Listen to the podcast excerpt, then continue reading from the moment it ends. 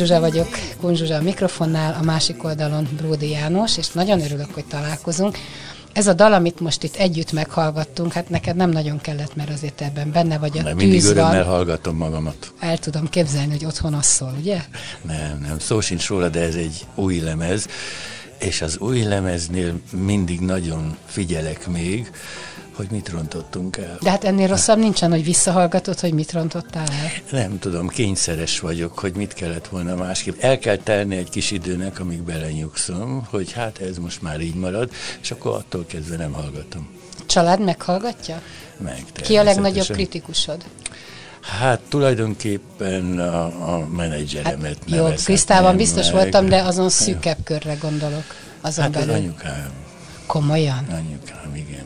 Igen. Hány éves? 95. És meghallgatja kicsi fia lemezét, meg, dalait? Meg, sőt, sőt, ő megkapta, még amikor készültem a lemezzel, a szövegeket már megkaptam, mert ő irodalomrajongó. Milyen szerény vagy. A szövegeim irodalomrajongó az édesanyám. Nem, hát ő, ő az egész életét egy irodalmi környezetben töltötte el, amikor egyszer megkérdeztem tőle, hogy, hogy hát há- hányatott ifjú korában miért nem gondolt soha arra, hogy elmegy ebből az országból, akkor azt mondta, hogy hát tudod, mi szerelmesek voltunk a magyar irodalomba. Értem, ezt csak vicceltem, hogy Brodi Jánost hallgatja a verseket, mert irodalomrajongó az édesanyám. Ez úgy jól jött ki. Na- Szerényen. Nagyon kedves vagy, de éppen ezért nagyon, nagyon szigorú kritikus, nagyon szigorú kritikus, és, és figyelte a, az én működésemet, ami hát én alapvetően szövegíró vagyok, nem költő, ami azért egy különbség, a szövegírónak az a lényege, hogy zenei struktúrákat lát el, énekelhető, ö, sorokkal, szövegekkel, ahol tulajdonképpen a jól énekelhetőség kritériuma megelőzi a tartalmat. Az a fontos, Na hogy jó, de azért amikor megjelent a kötetet benne a szövegekkel, nem mondok akkor verseket, nehogy azt gondolt, hogy aki ezt kezébe vett és olvasta, akkor egy ilyen bonyolult gondolkodásba belecsapott, hanem mint verseket olvasta, és tetszett vagy nem tetszett. igen, de az a gyanúm, hogy hallotta közben a dalt. Biztos így van, biztos szóval így van. A másképp. A Begzoli, aki, akit nagyon szeretek, fiatal kollega, nagyon komoly intellektus, ami ritka a zenészek között, és vele beszéltünk arról, hogy a, szövegek befogadói algoritmusa egészen más, mint a költészeté, másképp működnek a dalszövegek. De persze azért egyáltalán nem bánom, ha néha azzal gyanúsítanak, hogy a szövegeim tartalmaznak némi költői erényeket is. Ha már az édesanyáddal kezdted, van benne olyan dal, ami mondjuk egy kicsit róla is szól? Hmm, kicsit róla is. Van egy dal, a, a, a tábori fénykép, ami egyébként úgy kezdődik, hogy a, az apám a háborút megúszta élve. Ha nem tette volna, most nem mondanám. És abban van a 47-es is- vagy, ugye? Igen, 46-os. 46-os, 46-ban bocsánat. születtem. És a, van benne, úgy az emlékekről szól, hogy, hogy, hogy mondjuk vagy nem mondjuk, hogy voltak már rohadtul nehéz idők, hogy kell erről beszélni a gyerekeknek, akik kérdezik, hogy mi volt a születésük előtt. És hát én úgy gondolom, hogy óvatosan, de azért el kell mondani. Nem szabad hagyni, hogy, hogy hamis illúziókba ringassák magukat, és esetleg egy meghamisított történelem szemlélettel induljanak az életbe. De ebben van egy kis verszak, utalás az anyámra, mi szerint anyám azt mondta mindig nekem, hogy én csak a szépre emlékezem. Hát ezt mondjuk, ha az operettig elmegyünk, ezt ezerszer megemlítették és Igen. megénekelték, de hát nem olyan nagy baj, ha az ember csak a szépre és a, a nehézségeket így jól elássa magában. De az a furcsa dolog, hogy nem csak a szépre emlékezik, és az utóbbi időkben elkezdett emlékezni azokra az időkre, amikor 18-19 éves volt, hát 1925-ben született, úgyhogy ebből könnyen kiszámítható, hogy ő a háborúba kamaszodott, nőtt fel, és 44. március 19-ére nagyon emlékszik, akkor 19 éves volt, egy koncerten voltak, és amikor jöttek ki a koncertről, akkor terjedt el a hír, és beszéltek arról, hogy a németek megszállták az országot. És mi lett akkor a ti családotokkal? Hogy alakult 44. március 19-e után? Hát elég kalandosan, elég kalandosan. Tulajdonképpen az apám az munkatáborban volt, amikor onnan időlegesen kiengedték, akkor gyorsan összeházasodtak, illetve hát a szülők beleegyeztek abba, hogy összeházasodjanak, mert ki tudja, hogy meddig élnek. A, az anyám pedig április 5-én kellett kitűzni a sárga csillagot, 44-ben, tulajdonképpen pont két évvel azelőtt, hogy én megszülettem, de nem hordta, hanem családi, baráti kapcsolatokon keresztül kapott az egész családja hamis papírokat. És az anyukám, akit Vajna Mártának hívnak egyébként, Varga Gizella néven élte át a, azt a vészes majdnem egy évet. Hát nem volt azért az egy év, de nagyon érdekes, hogy arról a, a pár hónapról, 44. március 19-e és 45. februárja között mennyi mindent élt át. Hát tulajdonképpen többször volt konkrétan életveszélybe is. Szabad összehasonlítani mondjuk a te sorsodat a szüleid sorsával? Mert én mindig azt gondolom, hogy a történelem sokkal kegyetlenebbül bánt velük. Mi politikai viszályok között élünk, lesodorhatnánk, vagy lesöpörhetnénk az asztalról, hogy mi ez ahhoz képest, hogy mindenkinek a sajátja fáj a legjobban? Hát ez így van, mindenkinek a, a, a saját bánata tölti ki azt a, azt a lelki halmazt, ami a bánatra van berendezkedve.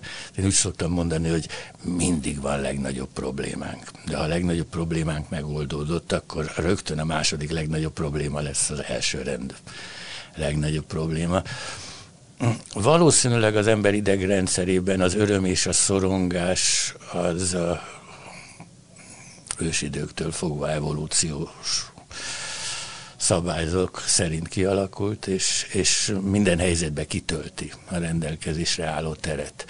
Tehát anyám elbeszéléseiből is az derül ki, hogy ők ugyanúgy féltek, meg ugyanúgy örültek azokban az időkben is, amik sokkal életveszélyesebbek voltak, mint a maiak.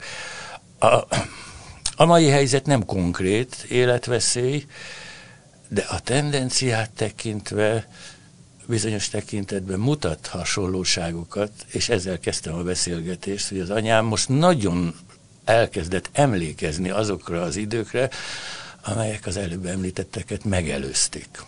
Elkezdett de... emlékezni a 30-as évek végére. Na de nézd meg, hogy mi mindent éltek át 44-45-ben, hát, és, és akkor is ott volt a jövőkép, mert 46-ban megszületett a kicsi Jancsi. Tehát nem gondolták azt, amit megint csak most sokan mondják, hogy na én erre a világra nem szülök gyereket. Hát az a helyzet, hogy hogy az anyám számára, hát a szüleim számára a, az oroszok bejövetele, az felszabadulás volt. És ez ténylegesen így van, még akkor is, hogyha nyilvánvalóan az utána következő történelmi szakaszban megint igencsak, igencsak hányatott sorsuk volt, de de amikor följöttek a pincéből is, és a, és a nyilasok eltűntek az utcákról, az azért felszabadulás volt. Én azt gondolom, hogy a reményt nem szabad soha elveszíteni. És akkor, és akkor ahogy az anyám mondta, hogy, hogy tele volt, tele volt Budapest minden utcája tetemekkel, holtakkal, és csak azért nem volt olyan elviselhetetlen a bűz, mert iszonyatosan hideg tél volt. De mégis úgy érezték, hogy, hogy most valami jobb jön. Most az az érzés, akármilyen mélyen vagyunk, hogy most valami jobb korszak jön. Valami olyasmi, ami, amiben jobban lehet élni, mint az eddigiek, az akármilyen mélyen van, az bizalommal tölti el az embert, és erősíti az életvágyat. És akármilyen magasan van az ember, és akármilyen jó sorsa van, ha úgy érzi, hogy romlanak a körülmények, akkor elég boldogtalan tud lenni és elkeseredett. Mert pont ezt akartam mondani, hogy ha, ha a saját kis civil környezetedet nézed, tehetséges művész vagy, hogy mennyi koncert van, mondhatnám, hogy már majdnem mindegy, mert nem most vagy pályakezdő, tehát megetted a kenyered javát, már valószínűleg nincsenek anyagi gondjaid. Van egy csodálatos édesanyád, akiről most meséltél, van egy nagy-nagy családod, sok gyerek, tehát ha csak befele tekintesz, akkor minden rendben van. Muszáj kifele tekinteni? Mert tudok kortársadat mondani, aki, aki nincs a nyilvánosság előtt, megéli a családi boldogságot, mert most ez egy ilyen korszak. Hát valószínűleg nem így vagyok beállítva. Nem tudok csak befele nézni. Én tulajdonképpen zenész is azért lettem, mert úgy éreztem, hogy abban az időben, a 60-as években, amikor amikor egy bizonyos szellemi lázadás egy generációs megújulás söpört végig a világon, akkor úgy éreztem, hogy ezeknek a diák mozgalmaknak, ennek a, a kulturális szemléleti és életforma változásnak, amit időnként szinte forradalmi méretűnek lehetett látni, ennek tulajdonképpen a, a zene, a a dalokba fogalmazható üzenetek a, a legfontosabb hírvívői.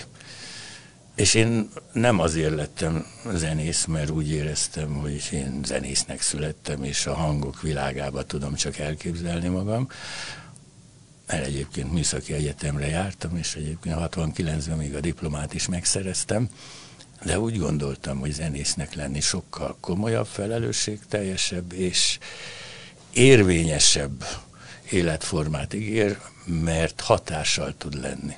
Hát és jól gondoltad, jól gondoltad, mert kis turpisságokkal mindig elcsúsztak azok a szövegek és azok a, a, a zenék, amit néha letiltottak, néha betiltottak, néha mondjuk téged megfigyeltek, talán, vagy nem Jó, tudom, szobafogságon, vagy hova kerültél, hogy mondták igen. ezt annak idején. Lakhely elhagyási Lakhely elhagyás, igen. Szobafogság maximum igen, büntetés. A rendőri felügyelet. Tényleg volt olyan? Hát egy időig. Egy időben volt persze, mert 73-ban államellenes izgatás gyanújával kerültem. Én ilyen rendőrségi látókörbe is komoly vizsgálat folyt ellenem. De mi hát, volt akkor? Hát én szerintem ez inkább csak egy ürügy volt. 73-ban volt Miskolcon az első magyar popfesztivál, kicsit úgy a Woodstock mintájára próbálták megszervezni. Egyébként a, a Tolcsvai Béla és a, a, a Miskolci valamilyen klubvezető, és ott Miskolcon a, a Diósgyőri pályán volt ez a nagy nagy első magyar popfesztivál, rengeteg zenekarral, és engem kértek meg a koncert vége felé, mint ugye általában olyan embert, aki a színpadról szokott beszélni, hogy hát köszönjem meg a, a résztvevőknek, közreműködőknek, mindenkinek, aki segített létrehozni ezt a fesztivált.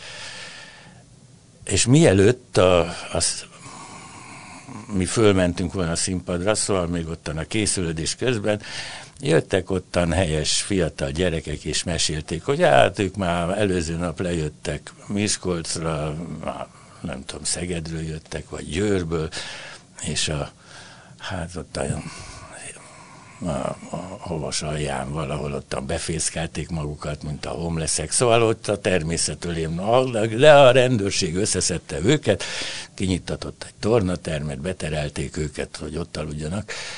És aztán úgy mondták, hogy, és kérdeztem, hogy mi is lett valami komoly következni. Azt mondja, nem, reggel elengedtek minket, és azt mondták, hogy viselkedjünk rendesen. És ez nekem nagyon tetszett, hogy az akkori egyébként nem túlságosan ifjúságbarát rendőrség, az most tulajdonképpen normálisan viselkedett, hát hiszen begyűjtötte ugyan a gyerekeket, de hát végül is jobb bent egy tornaterembe eltölteni az éjszakát, mint az erdő szélén. Ennek következtében, amikor én a koncert vége felé, de nem a végén, ez egyébként lényeges, nem a végén, én el, megköszöntem a, a szervezőknek, a kitalálóknak, és aztán mondtam, hogy a rendfenntartóknak is. Megköszönöm, és erre nagy fújolás volt a nézőtéren, mert hát a Miskolci ifjúság nem volt túlságosan jobb az ottani rendfenntartókkal. És akkor én elmondtam, hogy de igen, ezt én most komolyan mondom, mert hiszen előző nap, akit érkeztek, azt szállást nyújtottak neki. Ez volt a szó, amiben később belekapaszkodtak, és aztán reggel elengedték őket. Na most, ez volt az a mondat, amivel engem később vádoltak, hogy én a rendőrség ellen hangulatot szítottam, és gyakorlatilag nyíltan megvádoltam őket azzal, hogy az állampolgárok szabadságát önkényesen korlátozzák. Körülbelül ez, ez a szituáció. Pedig hát ők nem, erről szó sincs. És viszont a koncert végén kitört egy kis balhé. Egyébként a koncert végén a Bergendi Együttes játszott, ők voltak az utolsó szám, akkor éppen ők voltak a legnépszerűbbek mi nekünk akkor a kittegylet volt, ez olyan átmenet volt az illésből a, a, a fonográf felé. Az illés is volt már, de már gyengült, a fonográf még nem volt kész, és volt egy ilyen kit egylet nevű formáció, koncillés és a tocsva is. Ne, a Bergendi együttes akkoriban frissen alakult, a Demjén Rózsival is nagyon népszerűek voltak. Valamint hozzátartozik, hogy akkor ez a stadionkoncert olyan volt, hogy, a, hogy csak a lelátókon ülhettek a gyerekek, tehát a játéktére nem engedtek be senkit, azon az alapon, hogy nem tudom, letapossák a hüvet vagy bármi, és ugye a, a játéktér egyik oldalán volt a színpad, a másik oldalán a lelátókon ültek a gyerekek, akik közül a legközelebb is 300-400 méterre volt a zenészektől és körbe a lelátók alatt, ott körbe álltak ifjú gárdisták, és vigyáztak a rendre, meg rendőrök is. Na de a vége felé azért már fölizott a hangulat, meg nagyon jó volt.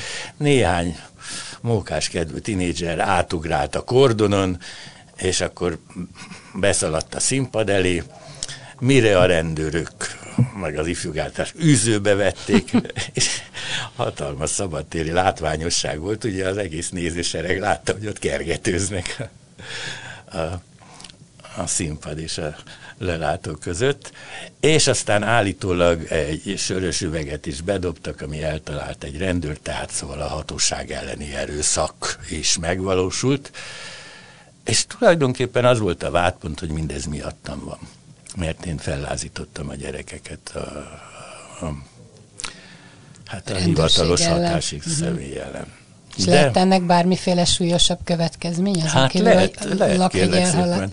Lehet, hát először is, először is kivettek a zenekarból, ez volt a felügyelet alá kerültem, nem mehettem a zenekarral turnézni, szegény gyerekek minden előadásán bemondták, hogy jaj, a Bródi Jancsi most éppen beteg, és nem lehet itt Tehát velünk. az igazat nem lehetett megmondani. Nem, megmondták neki, hogy ne is próbáljanak szolidárisan viselkedni velem, mert aznak annak is én iszom meg a levét. Még rossz. Hát ezt nem lehet tudni így utólag.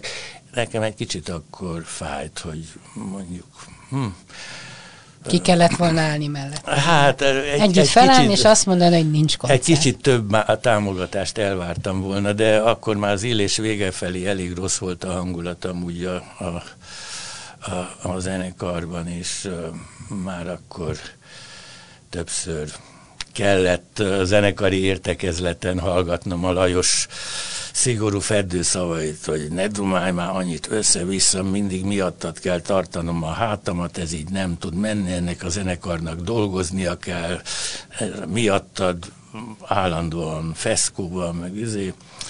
Szóval az a helyzet, hogy egy zenekarba mi nálunk legalábbis úgy hívtuk, van egy zenekari szellem. A zenekari szellem az az egyéni érdekek fölött áll. A zenekari szellemnek az a fontos, hogy a zenekar működjön és sikeresen tudjon előre jutni. Igen, és hát az ilyen renitens gondolatok nem férnek és, meg. Jut eszem, hogy ezért is jó, hogy szólista lettél. Tehát igen. most már azt mondasz, azt csinálsz, amit akarsz. Igen, Senki másért nem felesz, csak magadért. Hát ezt meg az ember bevállalhatja. Tehát. Így van. Az vele jár.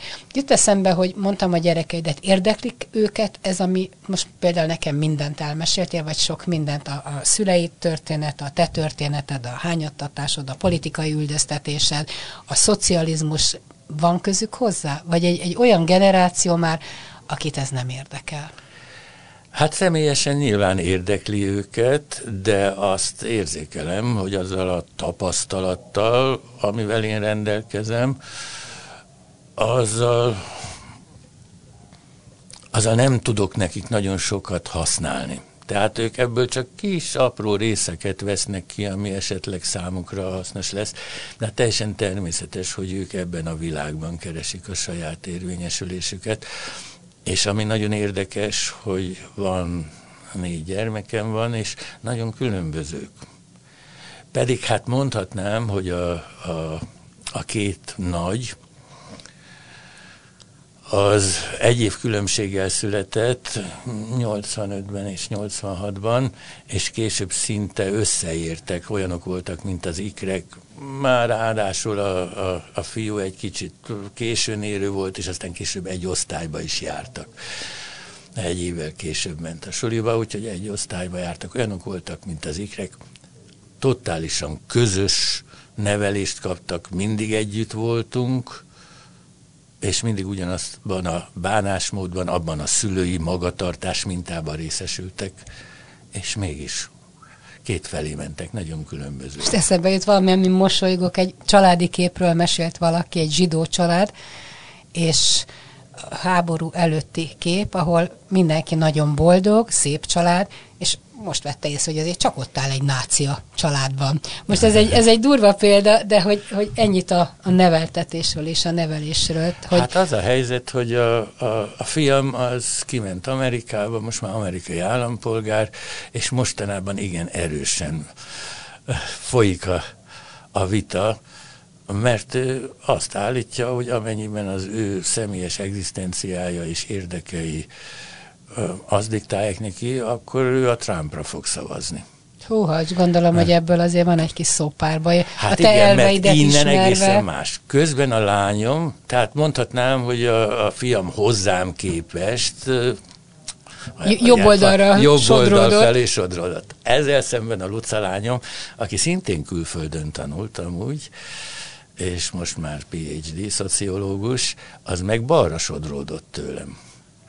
Ő meg, ő meg hát a leszakadt társadalmi rétegekkel foglalkozik, városszociológiával, és igen erősen hatnak rá a azok, a, azok az ideológiák és gondolatok, amelyek tulajdonképpen a, az eredeti marxi osztály társadalmak ból kialakult nézetek voltak, időnként szokták ezt ilyen neomarxista nézeteknek is mondani. Azért mondom csak óvatosan, mert ezeknek persze semmi közük nincs, aztán a, a, a marxi elméletek gyakorlati megvalósulásával, tehát a sztálini diktatúrához semmi köze nincsen, de igen erősen baloldal, és igen erősen egyenlőségközpontú. És a két kicsi, vagy ők még nagyon kicsik, hogy bármit mondj róluk? Hát a, a babó lányom az nem annyira kicsi, mert az még az első házasságomból született.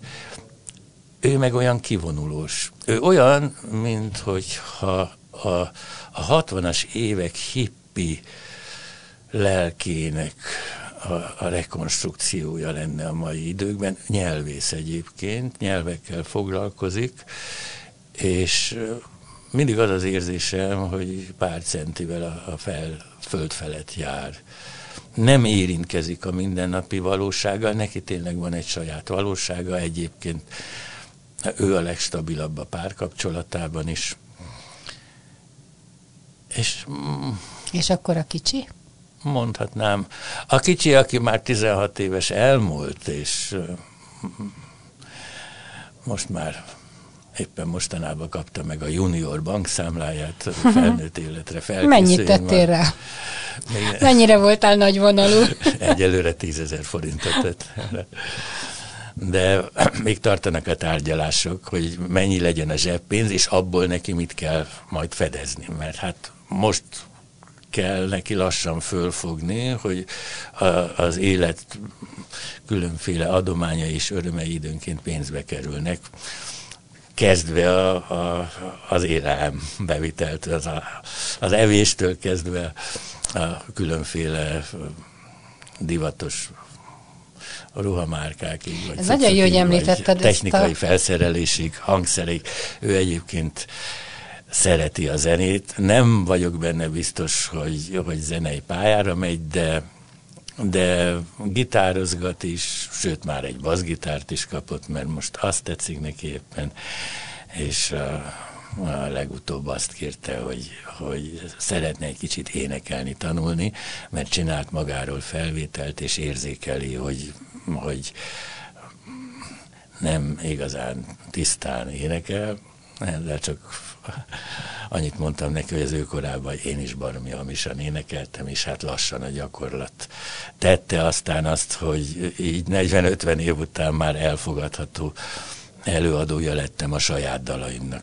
Szóval azt akartam mondani, hogy, hogy lám-lám egy szép nagy család, és mindegyik tagja különböző, és családon belül meg lehet azt valósítani, hogy az ember elfogadja a másik bármilyen gondolatait, felfogását, és ezt, ha kitekintesz, akkor meg ezért megöljük egymást. Nem ezért öljük meg egymást. Szerintem a tolerancia mindenkinek benne van. A, azt gondolom, hogy ránk van kényszerítve. De hát egy hagytuk olyan logika. ezt a kényszert, hagytuk, belementünk ebbe a logikai játékba. Ö, nem belementünk, bele lettünk manipulálva. Igen, igen, igen. Te is tudod jól, hogy hogy bármilyen barátságban föl lehet tenni olyan kérdéseket, olyan dilemmákat, amik biztos, hogy, hogy, hogy feszültséget okoznak. És amikor egy hatalmi rendszer, egy kormányzat a saját politikai céljai miatt, hatalmi technikái miatt csak olyan kérdéseket tesz fel, ami megosztja a társadalmat, akkor nyilvánvaló, hogy szép lassan ez minden területre beszivárog, és gyanakodva méregetik egymást az emberek. Egyébként ez egy szép indián mondás, hogy az indián gyerek megkérdezi a nagypapát, hogy miért van ez a háborúskodás éppen akkor, és akkor azt mondja a nagypapa, hogy édes unokám, az a tűz ég majd, amelyiket tápláljuk. És itt most a gyűlölet tüzét ez tápláljuk. Van, ez van. És hogy, és hogy ki táplálja, mindig az, aki hatalmi helyzetben van, az határozza meg. Akinek lehetősége van arra, hogy a közbeszédet tematizálja. Az a felelős a kialakult rendszerért, és én egyébként amennyire a közélettel foglalkozom, mert azért voltam időnként olyan helyzetben, amikor választott tisztségviselőként különböző nézetű emberek csoportjának az érdekeit kellett védenem. Hát nem titok, a hosszú éveken keresztül az Artisiusnak én voltam a választott elnöke, de egyébként más érdekvédelmi zenei szervezetekben is voltam, és tudom, hogy a zenészek sem egyformán gondolkoznak, de mindig azt kerestem, hogy mi az, ami közös bennük. Mindig azt kerestem, hogy hogyan lehet integrálni a különféle megközelítéseket. És meggyőződésem, hogy mindenféle mindenféle politikai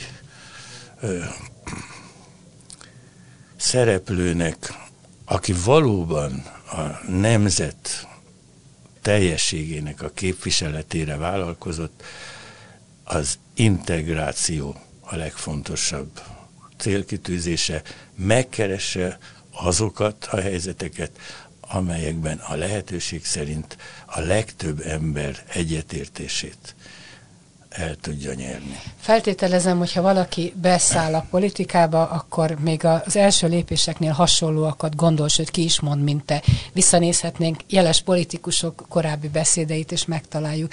De akkor hol romlik az ember el? Úgy, hogy fél, hogy elveszti a hatalmát. Úgy érzi, hogy ő nem más, mint az a pozíció, amit a hatalmával elnyert. Úgy érzi, hogy anélkül senki és semmi. Te zenei nagyhatalom voltál és vagy. Volt olyan pillanat az életedben, amikor érezted azt, hogy ezt a zenei tudást, ezt a tekintélyt, ezt a népszerűséget elveszítheted, hogy semmivé váltál? Bármikor hajlandó vagyok elveszíteni, és minden pozíciómról azonnal lemondtam akkor, amikor úgy éreztem, hogy hogy nem tudom ezt a, ezt a közös ügyet képviselni, hogy akadálya vagyok annak, hogy együttműködjön. Igen, de én mondjuk arra gondoltam, hogy bármiről mondasz le, te mindig Bródi János maradsz, itt Magyarországon. De lehet, hogy Angliában sétálgatsz, és a kutya nem fordul meg mögötted, vagy utánad, mert azt se tudják, hogy hát ki vagy. Nem. Tehát, hogy, hogy erről a népszerűségről beszélek, hogy ebben azért tud az ember lubickolni, hogy így azért megnyílnak kapuk, könnyebben elintézek mindent, vagyok valaki. Nagyon sokan ezért mennek el külföldre, hogy kiprób- kipróbálják, hogy milyen a szülők hátszeléből kijönni, milyen ezt a népszerűséget letenni, és senkivé válni. Hogy úgy mit ér az ember. Hát nézd, ezt 75. életében bejárok, úgyhogy valószínűleg nem fogom kipróbálni, meg egyébként is, amikor lehetőségem lett volna elmenni az országból, akkor mindig visszafordultam. Mert Másik oldalról megközelítve, 18 éves koromban kerültem be az Illés zenekarba, kerültem föl a színpadra, és kezdtem el érezni azt, amit te mondasz, hogy ismernek, hogy elfogadnak, mondjuk így, hogy népszerű vagyok, és sikeres vagyok, de azt is elkezdtem érezni, hogy ez felelősséggel jár. És azt gondolom, hogy, hogy azok a dalok, amiket írtam, kezdettől fogva egyre inkább, ahogy, ahogy magamra eszméltem. Ha nem is mondom, hogy küldetés tudattal rendelkezem, de a hivatás tudat az kialakult bennem, és úgy gondolom mindig, hogy meg kell felelnem ennek. Tehát én ezt a fajta ismertséget és népszerűséget, én ezt nem csak kedvezménynek élem meg, hanem kötelezettségnek is. Elkanyarodtunk az első daltól, de azért visszakanyarodunk, mert, mert halad az idő. A Tűz van babám, hát a mi generációnk biztos ismeri Formannak ezt a filmjét, a fiatalokat nem tudom, látták, egy gyerekeid látták? Kénytelen vagyok mindig azt kérdezni, mert ez egy kontroll, mert sok generációval élsz együtt. Hát igen. A gyerekeim nem látták. Na ugye. Tehát ne, nekik meg kell magyarázni, hogy miért volt ez olyan fontos ez a film. Mondtam, hogy nézzék meg, igen. Uh, nem tudom, hát a hallgatók se biztos, hogy tudják, hogy ezt 67-be készítette el Milos Forman. 68-ban már el is ment az országból, ott a 68-as prágai események következtében. Már ugye a Varsói szerződés csapatai elfolytották az akkor kibantakozó demokratikus társadalmi mozgalmat. Hát olyannyira, hogy tankkal vonultak be Prágába, Igen. tehát ha csak az ifjúság ezt nem látná, És a, vagy nem tudná. Az érdekes dolog, hogy a, a filmnek a szinkronját, a magyar szinkronját a következő évben elkészítették, tehát a, a 70-es években megvolt már. És 80 valamelyik 88-ban mutatták csak be. Na most azért az egy nagy élmény volt számomra, hogy úgynevezett zártkörű filmgyári szakmai vetítéseken időnként levetítették, és miután mi sokat dolgoztunk filmzenékkel, egyszer volt alkalom nekem is megnézni a filmet. És hát hihetetlen erősnek éreztem, persze a betiltás folyamán még rá is rakódott az a dolog, hogy hát persze, hogy be van tiltva, mert ez arról szól, amiben élünk, arról a helyzetről. És aztán különösen megmarad bennem az, hogy amikor a tombola tárgyak eltünedeznek, akkor végül megoldásként az egyik tűzoltó azt mondja, hogy hát akkor akik nem loptak, azok vegyék úgy, hogy nem nyertek. Igen, ez egy legendás mondat maradt a, a filmről. Igen. És nagyon régóta tervezem azt, hogy én ezt meg akarom írni egy dalban, mert hát ez, ez tű pontos leírása, hogy mondjam, itt nem is csak Magyarország, itt ez a közép-kelet-európai társadalmi mentalitásnak, ahogy mi viszonyulunk a, hogy mondjam, a, a magántulajdonhoz. Mit csináltál 68-ban? Melyik korszakodat? Most nem a zenei korszakodra gondolok, magánéleti, vagy a katonasság, vagy mondjuk elindultál te is, meg kivezényeltek Csehszlovákiába, vagy hol tartottál akkor?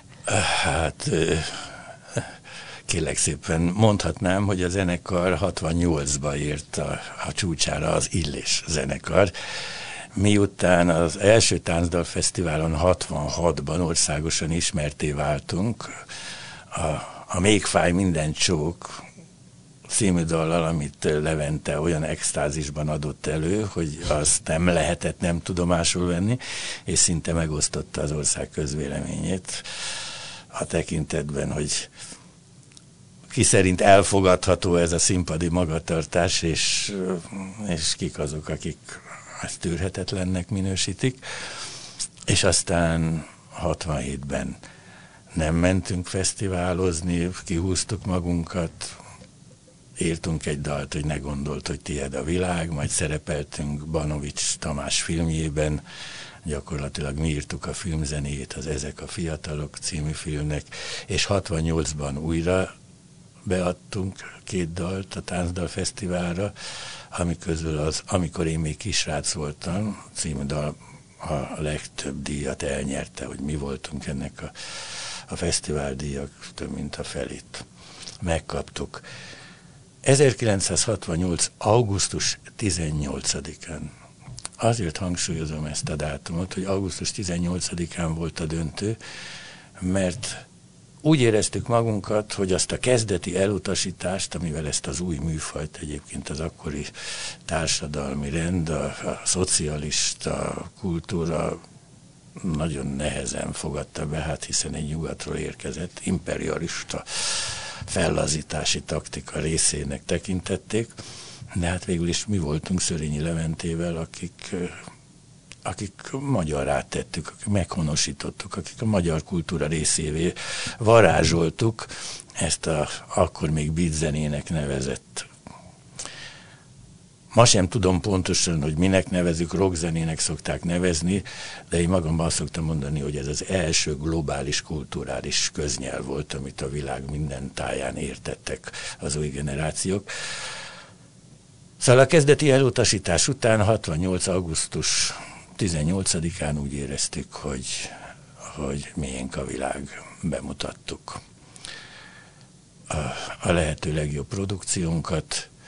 Én még föl is írtam, turnéba voltunk közben, nyári turnéba, az országos rendezőiroda szervezésében, és egy nagy Ikarus buszon voltunk, ami elég koszos volt az oldala, úgyhogy nem kellett krétával felírni, elég volt a, a koszba beleírni a, az ujjunkkal, hogy Magyar Állami Népi Beat együttes. Mindig hajlamos voltam egy kicsit az öniróniára, és ezt csak azért mondom el, mert manapság azt mesélik, hogy mi annak a rendszernek a kedveltjei voltunk, kiválasztott kedvencei, és meg is kaptuk a Magyar Állami Népi Beat Együttes kitüntetést, szóval ezt nem a hivatalos szervek adták, ezt én adtam saját magunknak, 68 augusztus 18-a után, de az örömünk nagyon virág életűnek minősült meg két nap múlva, amikor mentünk vissza a Balatoni turné folytatására, akkor Veszprém előtt az országúton órákig állt a turnébuszunk,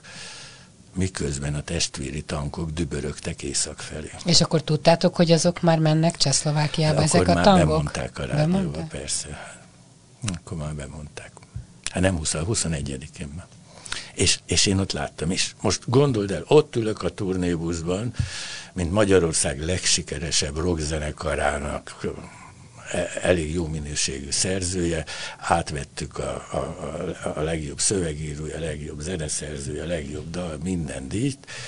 Ott ülünk órákig, és látom, hogy, hogy, hogy hát egyáltalán sehol se vagyunk. Hát itt a katonai doktrinák árnyékába tulajdonképpen teljesen mindegy, hogy, hogy mit értünk el eddig. De akkor az egy olyan erős pillanat volt, hogy annyira beleégett a, az emlékezetembe, hogy azt gondolom, hogy attól kezdve döntöttem el magamban azt, hogy, hogy, hogy, hogy ez, amit én most érzek, ez a, ez a tehetetlenség, ez a, ez a lázadás, hogy ennek nem lenne szabad így történnie, hogy ez ezen túl minden dalban benne lesz valamilyen formában. És tulajdonképpen és a, ezt meg is valósítottad. És, és igen, nem sokkal utána meg is írtuk a Miért hagytuk, hogy így legyen című dalt.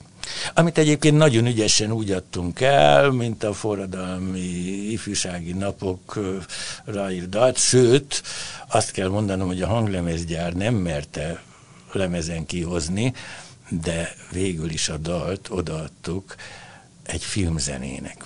Mert akkor már tudtuk, hogy a különféle eh, cenzori működések úgy vannak elosztva, hogy a filmben elhangzó dalokért csak a rendező fele. És ki volt a rendező És a Révész György volt, e, e, nagy ravaszróka, aki az Oroszlán ugrani készül című krimi komédiát készítette éppen, és úgy gondolta, hogy jó lenne az ország legnépszerűbb zenekara ebbe a, a, a kis filmben kicsit promózni, és megkért minket, hogy adjunk neki egy dalt.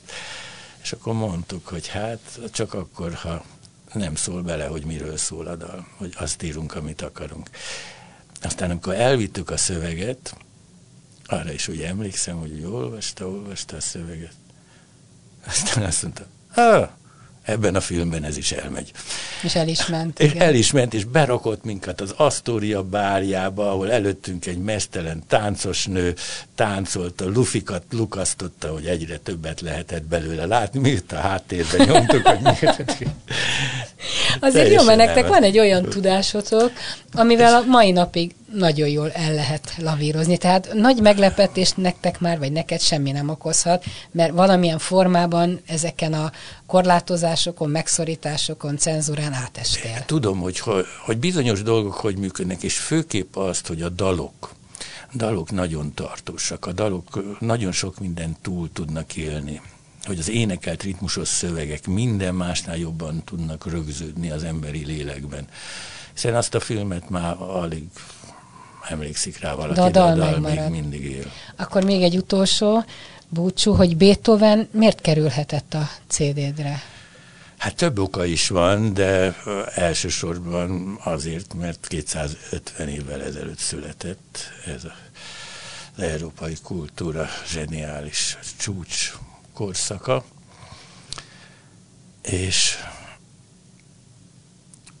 és azért is, mert most már több évtizedes művészi tevékenységem során látom, hogy, hogy milyen gyorsan halványulnak el a, a látszólag fénylő csillagok, hogy, hogy a régi, hogy, hogy a nagy sztárok is milyen gyorsan elfelejtődnek, és egyébként is azért a, a klasszikus zenét mindig is nagyon szerettem, és tudom azt, hogy Beethoven zenei fantáziája nagyon sok zeneműre hatott meg termékenyítően, mind a mai napig, és hát felfedezem én a könnyű zenei alkotások között is azokat, amelyeket lényegében klasszikus művek inspiráltak. És azt gondoltam, hogy én most a nagy zeneszerző születésének 250. évfordulójára bevállalom azt, hogy én egy Beethoven mű, művet, pontosabban egy részletét,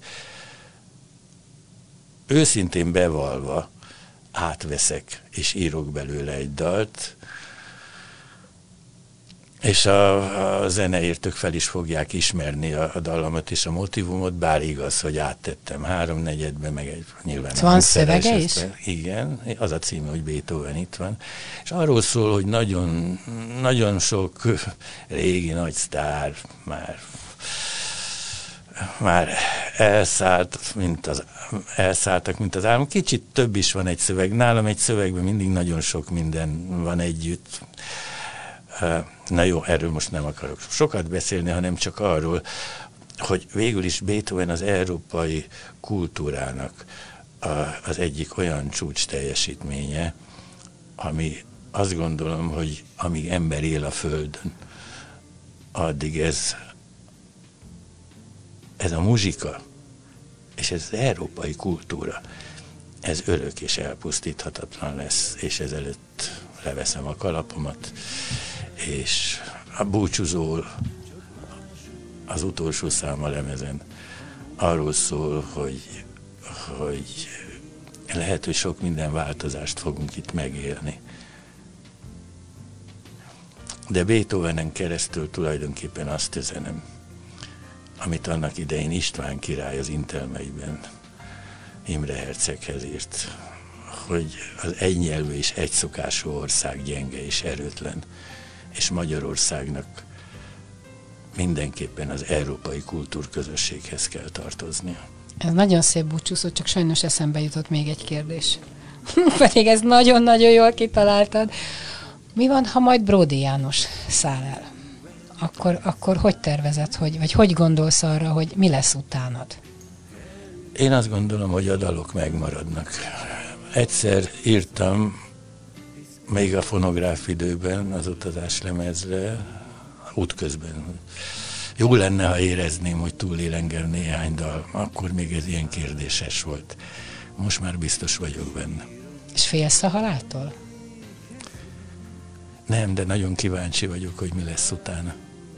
Novák Tatánnál jártam nem régiben, és ő elmesélte, hogy jó nagy baráti társaság, meg hát evés, ivás, hogy akkor azt mondta, hogy jó, akkor csinálunk egy halotti tort, mert az nagyon nagy disznóság, hogy mindenki ott lesz, csak én nem. Hát igen. És megcsinálta, és most már rendben van ez a mérleg. Egy angol tudós nevére nem emlékszem, azt mondta, hogy az életem hátra lévő éveit odaadnám azért, ha száz év múlva egy napra újra életre kelhetnék és körülnézhetnék a világba. Köszönöm, hát én is. te is így vagy. Köszönöm szépen Bródi János. Hát hol vannak már a régi sztárok, Kéket őriz még fáradt szívünk. Elszálltak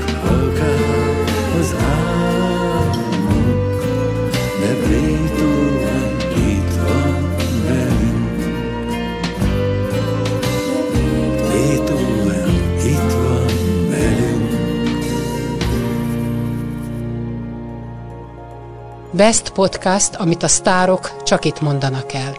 És egy örök életű sztár, Sota Irén, tőle egy idézet, hiszek az életben, szeretem a hullámzásait, azt, hogy hol ad, hol vesz. Best Podcast, amit a sztárok csak itt mondanak el.